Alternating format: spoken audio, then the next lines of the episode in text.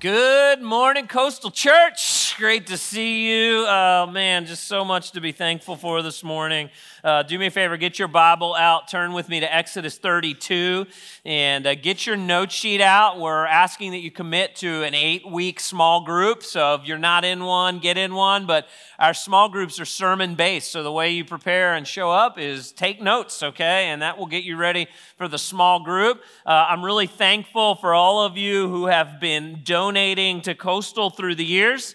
Uh, we are about two thirds of the way done our new roof, and there's no way five, six weeks ago we'd be sitting here without buckets everywhere uh, without our new roof. So thank you for your continued donation, making those things possible.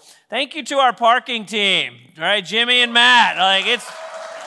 All right, sit down. I'm now sorry I did it. So, anyway, I'm just kidding. Love you guys and uh, they are out there in the pouring rain, and uh, it's probably not the best day to recruit for the parking team. But if you want to sign up, okay, we can always use help. And uh, and then last night, man, we all day yesterday, the students had their student summit here. It's probably over 150 students from our seven campuses, and they actually closed or sang that song that we just sang, and uh, students aren't as inhibited as you guys are, right? So they were up here at the front, and they had broken their team. They broke up into four teams with different colors, and they were waving their flags, and they were singing that song. And I just wish I could bottle it for you all. It was really amazing. And to the youth volunteers, some of y'all, I see some of y'all sitting here. You guys were here all day, so thank you, thank you, thank you. Really was an incredible day yesterday at the Student Summit. So, students, let me hear it. Yeah, it was awesome, man. I really had a great time. So, uh, today we are going to talk about idolatry.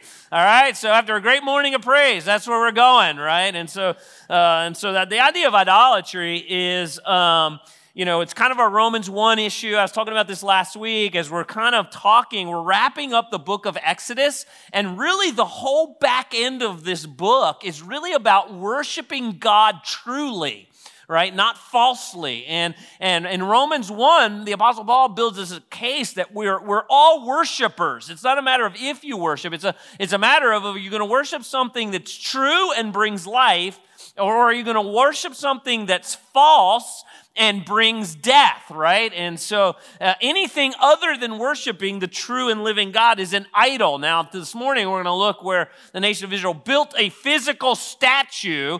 Uh, and I think that's what we often think when we think about idolatry. But really, idolatry is the affections of the heart and what it is that captures your heart. I, I, as you do, we all have many idols that we're fighting against. Even as Christians, we're now, you know, we're not dead in our sins anymore. We're free from sin's dominion, but we're still under its influence. And, and by the power of the Holy Spirit, we're free to kind of knock these idols out of our lives. And I have several that I fight with, and, and, and one of them is, is uh, ice cream. And, uh, and so, I mean, it's obvious, right? And so I, uh, and so there was one time that I wanted ice cream really badly, and it almost killed me. Um, and so I'm, it's currently killing me slowly, but this time it almost killed me quickly. And it, well, we were at my uh, wife's family's business up in up in, in New York on Long Island. And uh, and I before we got married, I worked. Her family runs like a senior adult home, and uh, and her my wife's grandparents lived on the third floor of this three story home, really beautiful home. And uh, and before we got married, I worked there, so I knew the ins and outs of the business. And so after we got married, we went up and we were visiting, and it was late at night. It was probably about 10, 10:30 at night, and my wife was visiting with her siblings in the other room, and I got a craving for ice cream, and so I went to the third floor apartment where my wife's grandparents lived, and there was no ice cream in their fridge. And so I knew that I had to sneak down to the first floor into the commercial kitchen and sneak into the walk in freezer to get the ice cream that is there for the senior adults, okay?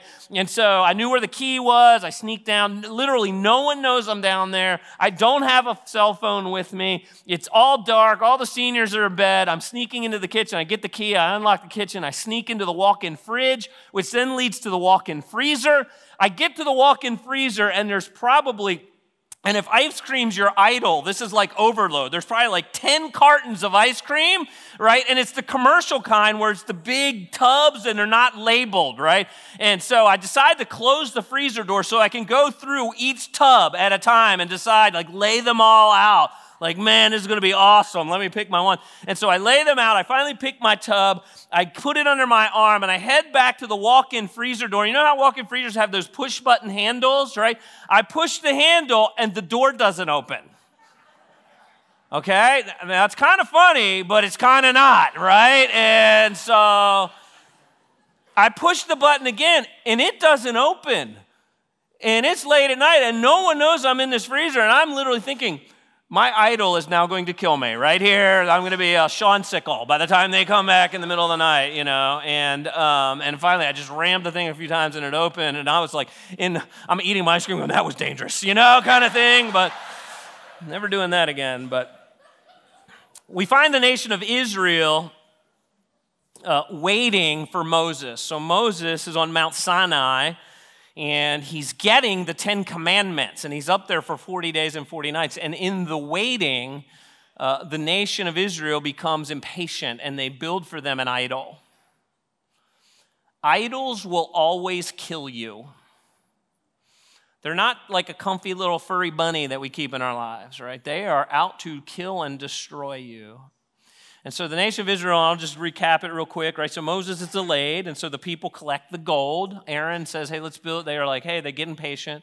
Aaron says, collects the gold from the people, and they make a golden calf. It's a false god, and they party to the false god. And then in verse 7 of Exodus 32, God lets Moses know that the people are in rebellion and God threatens actually to wipe out the entire nation of Israel and restart the nation with just Moses. And Moses then does something amazing, which I'm going to park on in a few minutes. He actually intercedes for the people and reminds God of his promises to Abraham, Isaac, and Jacob. And then in verse 15, Moses comes down from the mountain, right? And he sees what the people have done, and he's so angry, he breaks the tablets of the Ten Commandments. He grinds up the golden calf into a dust, throws it in the water, and makes the people drink the, the golden calf, right? And then he confronts Aaron and Aaron, the priest, makes these pathetic excuses for his behavior and the behavior of people, of the people. And then Moses confronts the people in their sin, and it leads to the charge of idolatry, where Moses and, and the Levites put 3,000 ringleaders that brought this false worship into the nation of Israel, he puts them to death. And then in, in chapter verses 30 to 35, Moses makes again an incredible intercession prayer for the, for the people of Israel that God would forgive them and God would use them to make God's name great. That's an overview of 32. I want to bring out a couple points. Before I do that, can I pray? I just want to pray for us this morning that we be challenged by the word of God, okay? Heavenly Father, this morning it's a little bit weighty, God, as we think about our human condition and our sin nature and how our natural bent, apart from your supernatural working in our hearts, is to, to run to things that don't give us life to try to find life in things that are dead and things that you never intended for us to find life. And so, God, I pray that this morning we would find life in the gospel of Jesus Christ. Why we just sang these two great confessions this morning of how much we believe this, and, and because we have been brought from death to life through the person and work of Jesus. Encourage us in your word this morning, challenge us. I pray that we'd leave different and it's in Jesus' name I pray. Amen. All right, point number one. First thing I want to draw out this morning silence and waiting do not mean God has forgotten us. Silence and waiting do not mean that God has forgotten us. So look at verse 1 of Exodus chapter 32. It says, When the people saw that Moses had delayed to come down from the mountain, the people gathered themselves together to Aaron and said, Up, make us gods who shall go before us. For as for this Moses, the man who brought us up out of the land of Egypt, we do not know what's become of him. They got tired of waiting, kind of a silence. That happens for us as Christians. What are you waiting for? What is it that you've been praying for? Why does it seem that God is taking so long in answering your prayers? It's really, really easy to grow discouraged in the waiting. It's really easy to begin to think that God has checked out of our circumstances in the waiting. It's, it's easy in the waiting to begin to even doubt that God exists. And in that time, we can then begin to try to find life in things that don't bring life. And we end up with the eat, drink, and be merry because I guess that's all that there is. I want to encourage you this morning that in the waiting, God is still active and working. While the nation of Israel doesn't hear from Moses, Moses is up on Mount Sinai. What is God doing with Moses in that moment? Anybody? What's Moses getting? The Ten Commandments. God ha- has just redeemed a people from Egypt, and He's going to make them an even greater nation than they already are. He's taking them to a promised land, but the nation that God is building, he wants to be built on his character, and he's giving him, giving them these laws, the Ten Commandments, that by the way, if a nation today builds on the Judeo-Christian ethic, they still see the blessing of the Lord. Right? And by the way, as Christians, if the Ten Commandments are now in us by the power of the Holy Spirit, if we agree that the Ten Commandments are the character of God, and now God's molding us into his image by the power of the Spirit, then he's going to bless us. God was doing something amazing, but it did take a little waiting on the nation of Israel. As Christians, what are we waiting for? Anybody? What are we waiting for? We're waiting for the return of Christ. What's taking so long? And sometimes in the waiting, it's like, man, God, why is there so much hurting and suffering as we wait? Why can't you just take us home to heaven? Why don't we become Christians and we get to go immediately to heaven? Doesn't that seem like that'd be a lot easier for us? God, I'm praying for my lost spouse. I've been praying and I've been married to this person for so long, and I'm just wondering, God, like, when are you going to stir and move? I've got children that don't yet know you, God, and I'm praying and I'm wondering and I'm, and God, why is it that my pe- the people that don't even know you, it seems like they're prospering and I'm over here struggling? Like, what is taking so long? God, why are you so slow? And the reason is, is God knows the best timing that makes sure that God gets the most glory so that in your waiting, oh man, I never, I wouldn't have drawn it up this way, but wow, God, just wow. Second Peter, the Apostle Peter actually addresses this a little bit in chapter 3. Look at this. It says, But do not overlook this one fact, beloved. Let's see if I can get that up there. Second Peter, here we go. I see it on my screen. It's not on that screen. Three, two, one. Okay, I'll just read it. All right, here we go. but do not overlook this one fact, beloved, that with the Lord, one day is as how long, church? And a thousand years is as a day. In other words, like here's time, right? From creation to whenever Christ returns. And, and God's like up here over it all. Right? What if God decided to wait a week before Jesus returns, according to his time? Right? Verse 9, because guess what? The Lord is not slow to fulfill his promises, as some count slowness, but he is patient toward who? What if Jesus had returned the day before you got saved? See, God is God's got a timing in seeing people come to Christ, and He's not slow, but He's patient towards you, and He's not wishing that any should perish, but that all should reach repentance. And in the in between time, church, the, the 23rd Psalm says that God has prepared a banquet feast for us in the presence of our enemies. Yes, it's difficult, but we pause in the difficulties and we feast. How do we feast, O Christian? What are some ways that we feast, right? So at Coastal, our vision as a church is to develop authentic followers of Jesus Christ through connect, grow, serve, and multiply.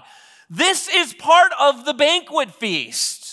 You show up every single week in corporate worship and you sing these incredible truths that do something to your soul. Was anybody moved this morning as we sang, right? Man, I'm going to tell you something. There are times I sit here and I'm like, I can't believe I get to do this three times, right? And sing and praise the Lord. And then we hear the word of God and it washes over us in corporate worship. And then we go in a small group and we get in a circle with other believers and we flesh out, man, here's the things I'm struggling with. And can you pray for me? And the waiting is hard. And oh, I see how God's encouraging me here. And we celebrate that. And that's part of our banquet feast of preparing a banquet feast for me in the presence of my enemies. And then we serve others. And in that serving, it, you'd think that you'd be super fatiguing. At times it is, but as you're serving others, you're seeing God work in the other people's lives. You're like, man, God, thank, thank you that I get to be a small part of the piece of the puzzle of the picture of the kingdom of God. And then we multiply, we pour into others so that the next generation, the church goes on and on and on. And some of you are just nibbling when there's a banquet feast prepared for you. I show up to corporate worship like once a month. No wonder your soul is starving as you wait on the Lord. Because Isaiah 40 tells us, but they who wait on the Lord shall renew their strength. They shall mount up with wings like eagles. They shall run and not grow weary. They shall walk and not faint. By the way, I love the digression of that. It's not a progression, it's a digression. Because sometimes you're walking with the Lord and you feel like you're soaring on the wings of eagles, don't you? Like, man, God's with me. This is awesome.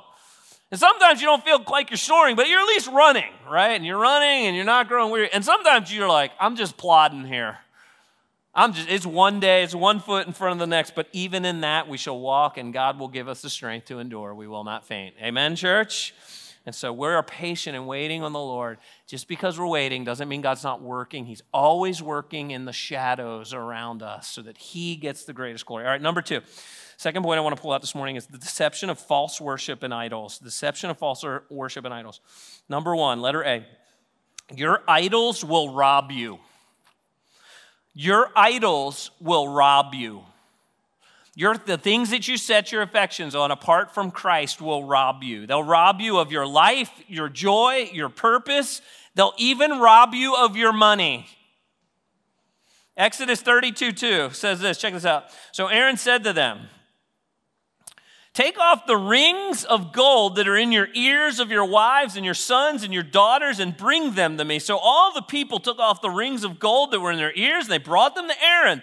And he received the gold from their hand. And he fashioned it with a graving tool and he made a golden calf. And they said, These are your gods, O Israel, who brought you up out of the land of Egypt. By the way, side note, what was one of the plagues that God sent on Egypt? He killed all the cattle. Yet the people of Israel like, man, let's make for ourselves a cow. How ridiculous! God had already shown his superiority. Now, let me ask you another question. So they take the gold, collect all the gold from the people, and make this calf. Where did they get the gold? Anybody remember? They plundered the Egyptians. God's intention from the very beginning was to bless his people all the way back at the burning bush. Exodus chapter 3, where God, remember, God raises up Moses to deliver the nation of Israel from the Egyptians. Moses actually tried to do it in his own strength earlier, killed an Egyptian. The Egyptians and the Israelites ganged up on him. He fled out to the wilderness for 40 years. He's out there tending sheep. One day, God shows up to, to Moses in a burning bush, right, and says this. Look at this Exodus 3:20. Moses, I will stretch out my hand and strike Egypt with all the wonders that I will do in it. And after that, he will let you go. And not just let you go, verse 21, I will give this people favor in the sight of the Egyptians, and when you go, you shall not go empty. But each woman shall ask her neighbor and any woman who lives in her house for silver and gold and jewelry and for clothing. And you shall put them on your sons and your daughters, and so you shall plunder the Egyptians. That's pretty cool, isn't it? You ought to try that. Go to your neighbor's house. Hey, I'd like some of your jewelry. See how that goes, right? That's literally how it happened. After the death angel went through the nation of Egypt and the Passover lamb, and when the people of God were protected, the people of Egypt were so terrified of the God of the Israelites, they went into their house and said, Hey, before I leave, can you have my jewel? Can I have your jewelry? And they're like, Take it, just go. Amazing, yes? And by the way, we're not just talking about money here, although that's certainly part of it. And we're just talking about the blessings of the Lord. And their idols robbed them of all that God truly had for them. When we give in to our idols, we say, man, this stuff's going to be better for me. It's not. It robs you of all that the Lord has for you. False idols. Letter B. We're cautioned here of worshiping the true God falsely. We're cautioned here of worshiping the true God falsely. Look what Aaron says in verse 5 of Exodus 32. And when Aaron saw this, he built an altar before it, and Aaron made the proclamation Tomorrow shall be a feast to who, church? The Lord. That calf is not the Lord. I think what we're getting hints of here is something that our current culture fights with the idea that you just have to have faith there's just a, just be sincere in what you believe. That is a lie. It's not that you have faith in faith. You have to have faith or sincerity in what is true. Yes? You, you can believe in something deeply that's a lie, that's not true, that's, that's bad for you. This is why the resurrection of Jesus Christ is the linchpin of everything that we believe. Paul says as much in 1 Corinthians 15. If Jesus is still in the grave, go do something else. But he stepped out of our last enemy, death. He stepped out of his own grave, thereby authenticating who he said he was. This goes back to the sermon we preached last week. You can worship, the, you can think you're being sincere, but be really being false worship. We don't make up worship as we go. I think Aaron really believed he was leading people to the true and living God when in fact he was leading them to a lie. We have to worship God as he has commanded us to worship him. We have to walk in his holy and righteous statutes as he has laid them out for us. If we stray from that path, we're worshiping a God of our making, and the God of our making will rob us and leave us poor and leave us joyless and lifeless and destitute. It is the true and living God that gives us life. Number three here, Aaron, when Aaron's confronted, we see the deception of sin. so Aaron, Moses comes down from the mountain, he confronts Aaron, who led this whole thing, or at least allowed it. And we get this ridiculous confession from Aaron. Check this out Exodus 32 23. Moses confronts Aaron. He's like, Well, they said to me, Make us gods who shall go before us. And as for this Moses man who brought us out of the land of Egypt, we don't know what's become of him. So, verse 24, so I said to them, Let any of you have gold and take it off. And so they gave it to me, and I threw it in the fire, and out popped this calf. and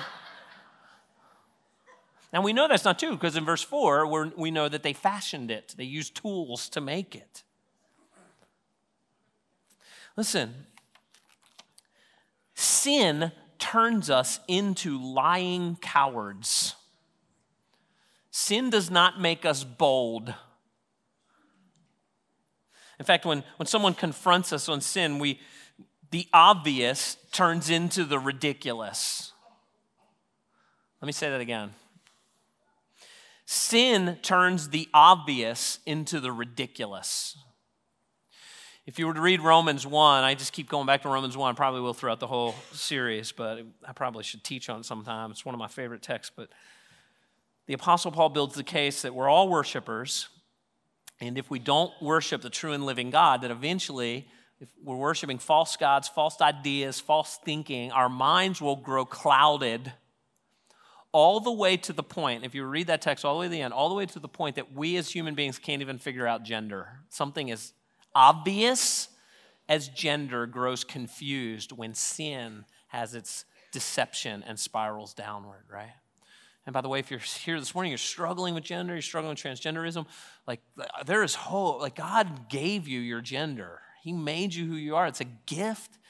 It's not a curse. You don't have to be something different than what God made you. You can know repentance and freedom in following God and who He made you to be in regard to gender. But here's the deal when it comes to transgenderism and our current culture, like if I get up and if someone takes this clip from my online sermon today and it goes viral and I get up here and say, listen, men cannot have babies, I'm considered the crazy one.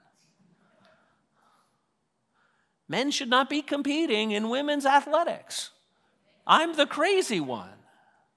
Okay, and why am I the crazy one? because sin takes the obvious and turns it into the ridiculous. when we don't do, do things God's way. We see this, by the way, in, in, in Adam and Eve, right? The first sin. By the way, I'm going to read you a verse out of Genesis chapter 3, but I want you to read it through this lens. I want you to imagine that Adam and Eve were married before there was sin. Can you imagine how awesome that relationship is? I now have a book that I assign to people when I come to me for marriage counseling. It's called When Sinners Say I Do. Incredible, incredible marriage book. You guys should get your hands on it, okay? But we now marry as sinners, but Adam and Eve actually had no sin. Can you imagine that? Perfect oneness, probably never had an argument until this happens. Genesis 3:11, God confronts Adam about taking the fruit that he wasn't supposed to eat. And so he says, Well, I hid from you, God, because you were naked. Verse 11 of Genesis 3. And he said, Who told you that you were naked? Have you eaten of the tree of which I've commanded you not to eat? Now, here's Adam, right? He's manning up, he's taking responsibility, he's doing what a godly man should do, right? the man said, The woman whom you gave to be with me, right? It turns the obvious into the ridiculous. Can you even imagine dinner that night? Like, you know, like, First time they've ever had an argument. Like, you're not talking very much. You can go ahead and put the slide down. You know, you're not talking very much. Here's the deal. You ready? Sin always clusters. It's very, very rare that there's a standalone sin. Because sin then leads to a cover up, which leads to lying, which leads to stealing, which leads to anxiety, which leads to worship, which leads to anger, which leads to murder, and on and on it goes. Sin clusters.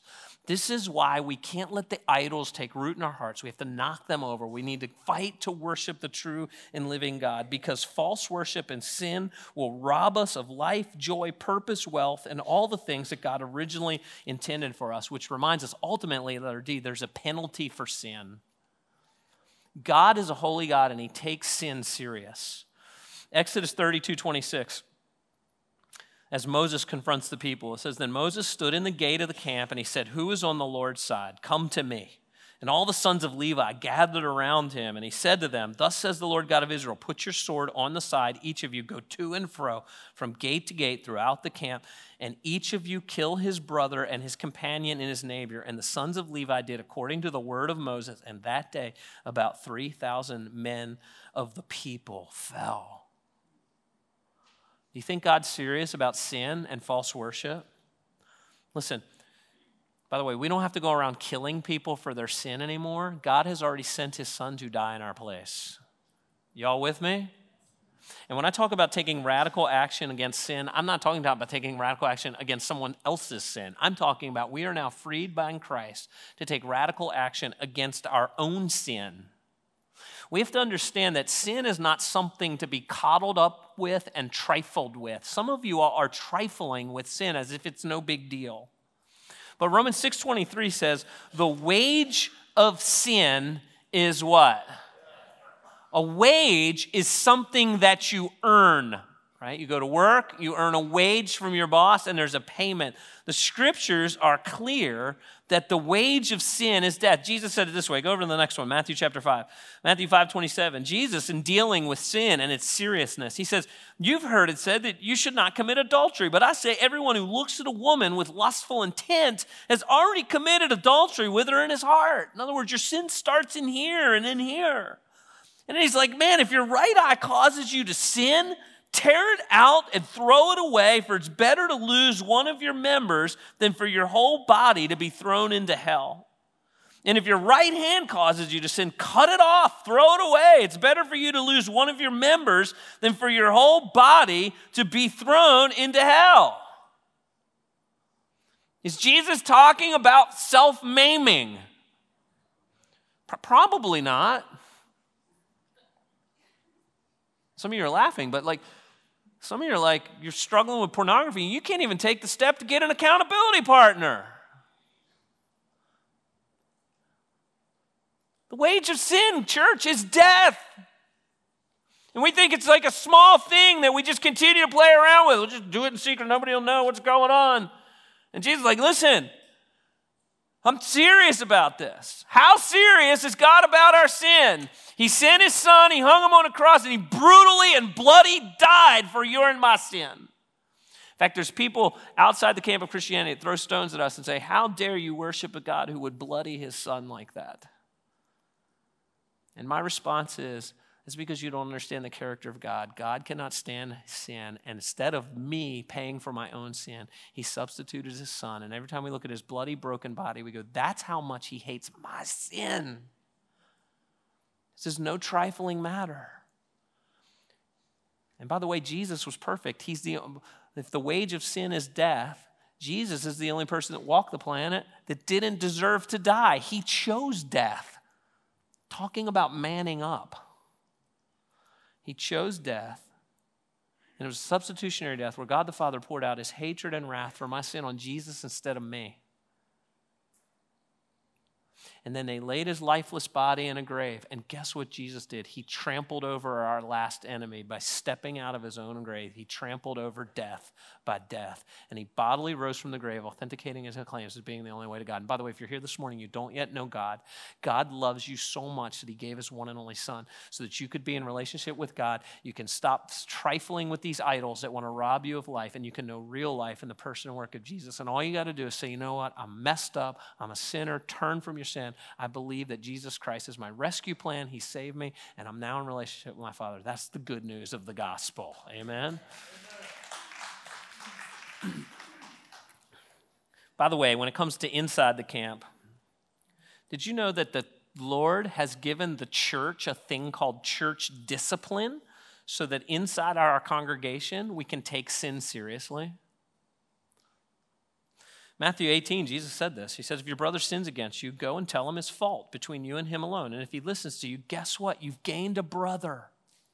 That means that we should love one another in Christianity enough to go, hey, you know, I've noticed at work that you're flirting with someone that's not your wife, and I'm concerned. And if that person goes, you know what, you're right, I, I don't want to do that. Can you help me with that? Then guess what, church? You want a brother. Praise be to God. Amen? But if the person doesn't repent, Verse 16, if he doesn't listen to you, take two or three along with you, and every charge may be established with the evidence of two or three witnesses. If he refuses, verse 17, to listen to you, then tell it to the church. If he refuses to listen even to the church, then he treat him as if he's not a Christian, is essentially what he's saying. Let him be as you as a Gentile or tax collector. And then I always say this I don't know exactly what verse 18 means, but it sounds really serious. Truly I say to you, whatever you bind on earth will be bound in heaven, whatever you loose on earth will be bound will be bound, shall be loosed in heaven. That is serious authority given to the church in regards to when someone says they're a Christian, they're a member of the church, but they're living in habitual, unrepentant sin. Yes? Listen, churches that don't do church discipline are no different than a country club. I would not be a part of a church that didn't do seriously because I'm still a sinner. And I want to be under the authority of a church that would love me enough to not be on the path to death, but love me enough to go, hey, bro, I think you might be going on the path to death here. And I want to make sure you're on the path to life. And I want a church of leadership that loves me enough to say, I want you to journey with me to the path of life because sometimes the waiting's hard. We get that. But Christ is still working in the shadows. Will you journey with me? And if a brother or sister goes, yes, I'll journey with you, you've won a brother. Praise be to God. Amen. And so I've actually preached a sermon on this. 1 Corinthians 5, I preached a sermon called Unity Through Church Discipline. We're going to upload that on social media today. You can listen to that, okay? So our idols rob us. Our idols and our sin, they rob us of life that God has originally intended us to have. Leads to my final point this morning that Jesus, number three, is our truer, better intercessor. Jesus is our truer, better intercessor. Exodus 32, Moses prays this incredible prayer uh, about for the people of Israel. God's really upset and, and he wants to just wipe out the whole nation and restart with Moses. And here's what Moses says in verse 11 But Moses implored the, the Lord, his God, and said, Lord, why does your wrath burn hot against your people, whom you have brought out of the land of Egypt with great power and with a mighty hand? Why should the Egyptians say, With evil intent did he bring them out to kill them in the mountains and consume them from the face of the earth? Turn from your burning anger, relent from this disaster against your people. Remember Abraham, Isaac, Israel, your servants to whom you swore by your own self and said to them, I will multiply your offspring as the stars of the heaven, and I and all this land that I've promised I will give to your offspring, and they, are, they shall inherit it forever. And the Lord relented from the disaster that he had spoken of bringing upon his people. And then in verse 31, Moses goes on to pray for his people, for the people of Israel. He says, Moses returned to the Lord. He said, Alas, this people has sinned a great sin, and they have made for themselves gods of gold. But now, if you will forgive their sin, it, but if not, please blot out me out of your book that you have written. And that's some compassion, isn't it? Can I ask you a question? Are you praying for lost people? Are you praying for people that don't yet know Jesus? I hope so. I hope you're praying, God, like, man, like God, they I get it. They don't know you, but man, I just anything I can do to help them know you. Did you know that Jesus in Matthew chapter 4 said, not only should we be praying for lost people, we should be praying for our enemies. Are you praying for the people that have deeply wounded you?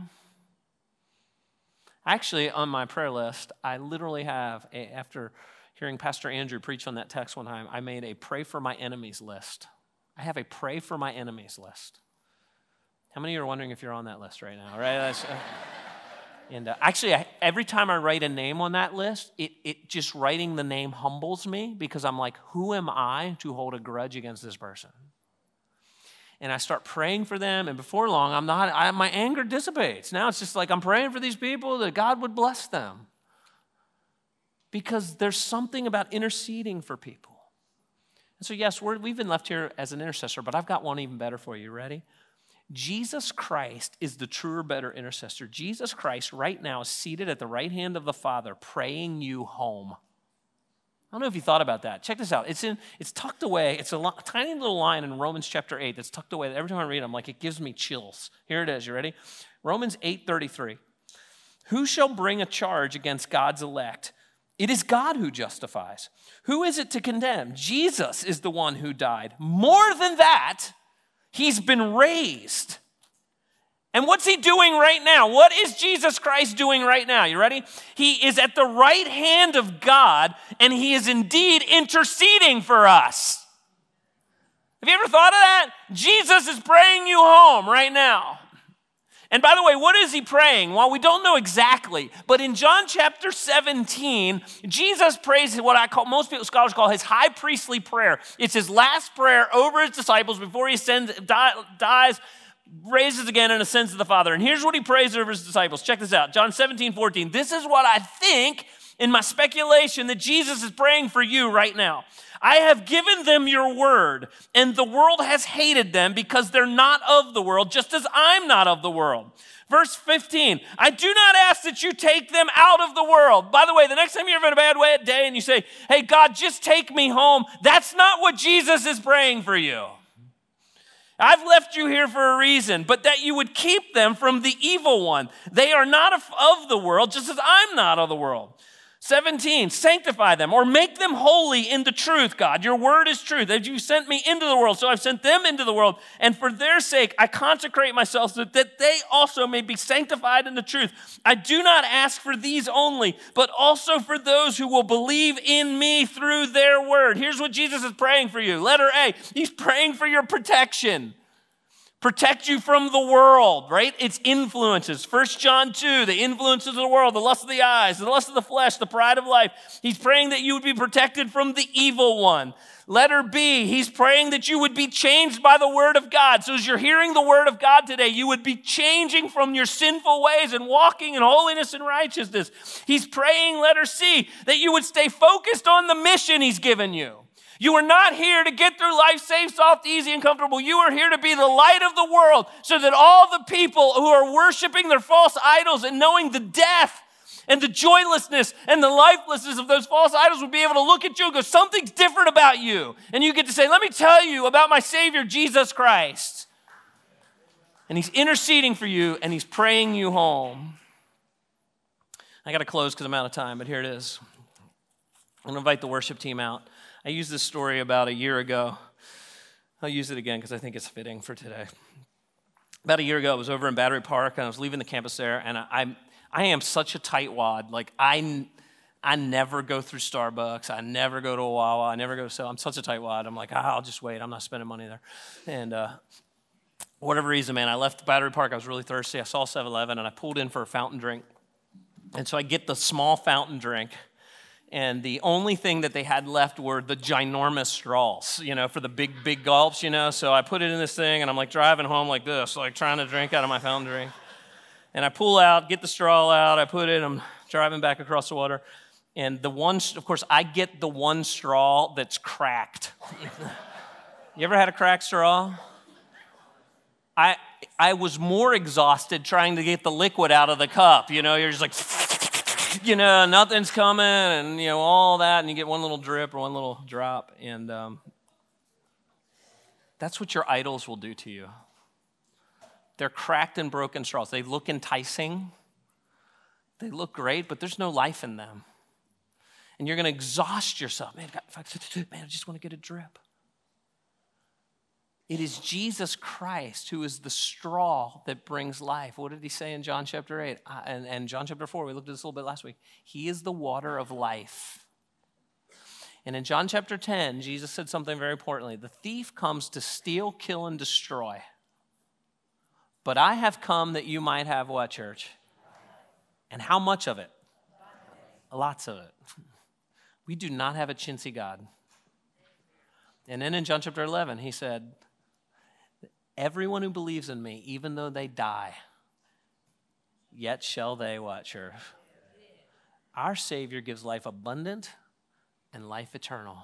And that is a straw that will quench the thirst of your soul, even in the waiting. And so let's wait with our attention focused on Christ. Let's bow our heads and close our eyes. Prayer team, come on up under the screens. Man, if you're here this morning, you don't know Christ, I would invite you to repent of sin and believe in Jesus, man. He's the good news. If you're here this morning, you're a Christian, but you you've been drinking out of straws that aren't giving you life. It's actually the same message to a person who doesn't know Jesus. Repent of your sin, turn from your idols, and believe in Jesus afresh and anew. Father, I pray this for my brothers and sisters in Christ this morning. They came out in this horrible weather, God. It just shows me how much this church, they love you, God. They love being together, they love worshiping you. God, I pray for all of us in this room, it's easy to be drawn in by the things of the world the lust of the eyes, the lust of the flesh, pride of life, the stuff we own. We think all that's important, God, but that doesn't give life. It's only Christ that gives life. God, thank you that Jesus Christ is right now at the right hand of the Father. He's praying us home, God. That we would be growing in holiness and righteousness. We'd be fulfilling the mission you've left us here to do. We'd be protected from the evil one, the influences the world, God. God, if there's anyone here right now that doesn't know your spirit's moving in them, God, I pray right now that would say, God, I, I confess I'm a sinner. And I believe that you gave your best gift, your one and only Son, to die in my place. He rose from the grave. And I invite him to be in my life right now and transform me from the inside out, to give me life, quench my, the thirst of my soul, and reconnect me with my Creator so I can walk on the path that He made me to walk on. And Lord, as your family this morning, as your children, we go out singing and praising our great and amazing God. And it's in Jesus' most precious name I pray. Amen. Let's go out singing this morning.